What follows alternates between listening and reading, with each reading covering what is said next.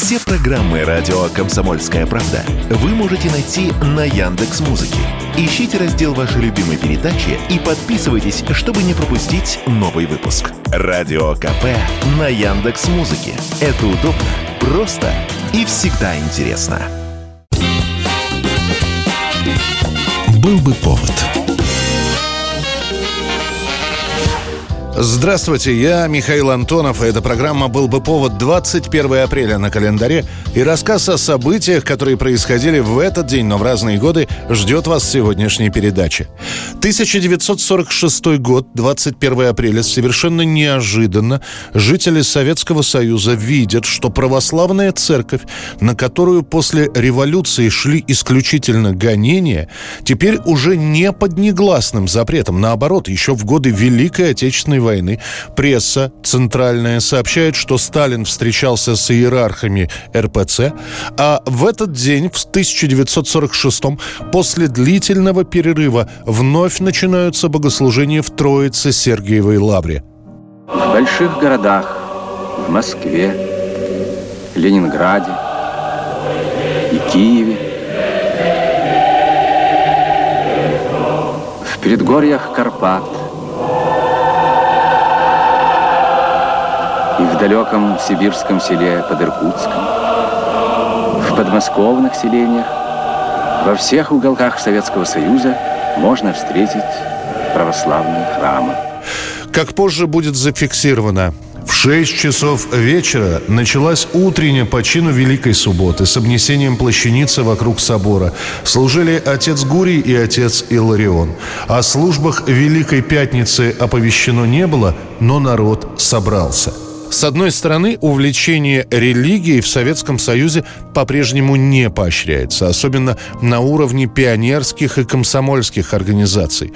Однако именно с этого момента намного проще стали смотреть на какие-то, с одной стороны, религиозные вещи, а с другой стороны, делали вид, что ничего не происходит. Например, закрывали глаза на крещение родившихся младенцев. Снова на кладбищах, особенно городских, стали появляться могильные православные кресты, а не рекомендованные обелиски или просто плиты. Уже не смотрели косо, когда в послевоенные годы многие будут праздновать Пасху. Также будет дано негласное указание снизить количество карикатур и фельетонов про церковь и попов.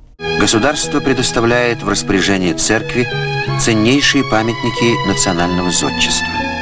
Здесь, в семидесяти километрах от Москвы, духовный центр современного православия. тысяча девятьсот шестьдесят седьмой год, двадцать первого апреля. В эс эс эс эр, начиная с этого дня, начинают регулярно появляться статьи о ненцах, нанайцах, эвенках, чукчах и других народностях Севера. Именно в этот день выходит постановление Совета министров о мерах по дальнейшему развитию экономики и культуры народностей Севера.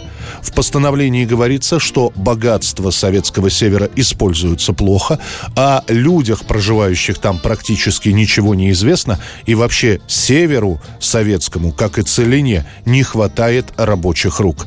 С этого момента документальные фильмы, танцевальные номера по телевидению, очерки о красоте Севера в журналах, рассказы и радио, репортажи об отважных оленеводах – все это буквально заполняет средства массовой информации.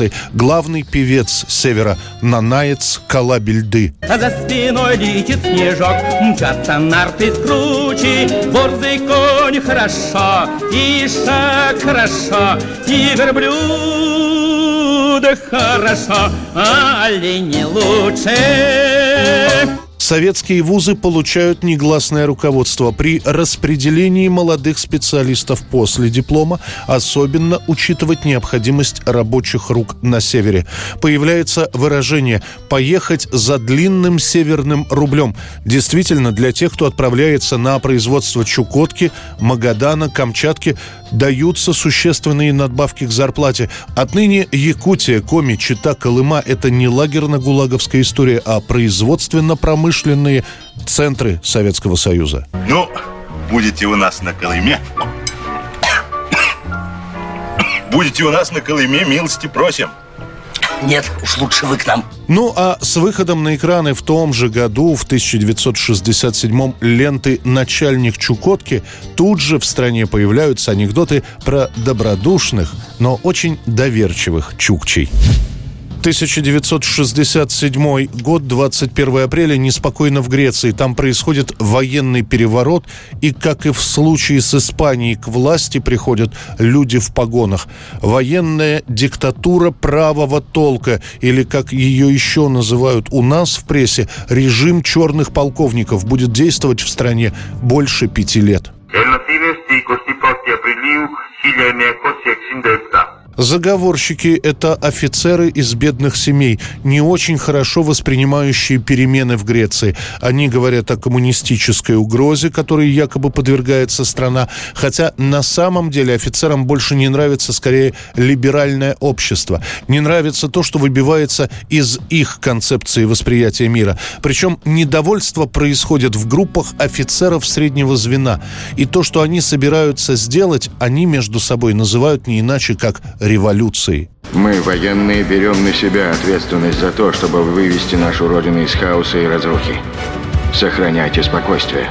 Вас ждет время больших перемен. двадцать первого апреля тысяча девятьсот шестьдесят седьмого года руководители переворота вводят танки, которые занимают стратегические позиции в Афинах. Это позволяет фактически сразу подчинить город. В то же время происходят точечные аресты ведущих оппозиционеров, а также некоторых простых граждан, уличенных в симпатиях к левым. В течение пяти часов по заранее составленным спискам арестовывается более десять тысяч местных активистов. Сами заговорщики идут к королю Константину Второму и предлагают монарху их поддержать. Король отказывается и фактически остается в заложниках под домашним арестом. После монархию в Греции упразднят, объявят создание республики, а Константина Второго отправят в Рим, где он будет находиться в статусе монарх в изгнании. Однако красивой жизни, которую обещали черные полковники, не получится. Репрессии приобретут такой масштаб, что вскоре вызывают реакцию даже на международном уровне. уровне.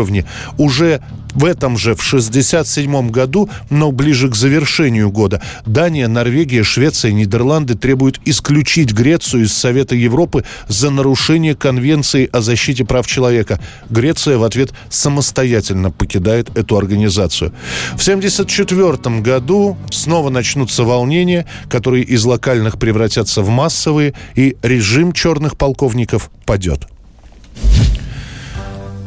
двадцать первого апреля две тысячи третьего года. Для поклонников музыки она самая настоящая звезда соула и джаза. Для любителей жареных фактов она та самая, кто стреляла из револьверов директора звукозаписывающей компании. И та самая, что угрожала оружием сыну соседей. Мальчик слишком громко смеялся, и это ее раздражало. Это все певица Нина Симон. Именно в этот день в новостях сообщают, что исполнительница проиграла борьбу с раком и скончалась в возрасте семидесяти лет. Лишь после ее смерти станет известно, что Нина Симон страдала биполярным расстройством, а приступы агрессии у нее случались тогда, когда она забывала принимать лекарства. Она в тридцать семь лет на волне своей славы неожиданно скажет, что устала от американского шоу-бизнеса и уедет на Барбадос. А дальше на протяжении двадцати с лишним лет она просто будет записывать альбомы. Но на сцену больше Нина Симон никогда не выйдет. Это была программа «Был бы повод» и рассказ о событиях, которые происходили в этот день, двадцать первого апреля, но в разные годы. Очередной выпуск завтра. В студии был Михаил Антонов. До встречи.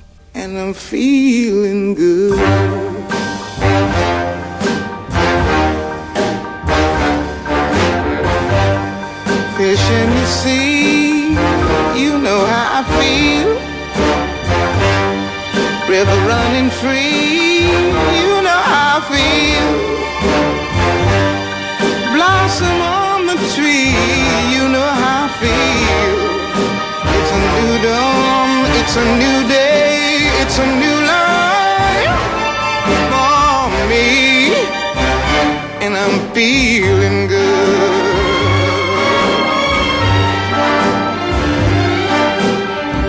Dragonfly out in the sun, you know what I mean, don't you know? Butterflies all having fun. know what I mean. Sleep in peace when day is done, that's what I mean.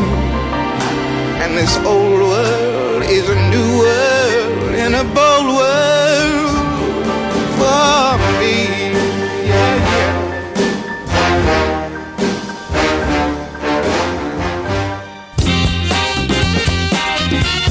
Был бы повод.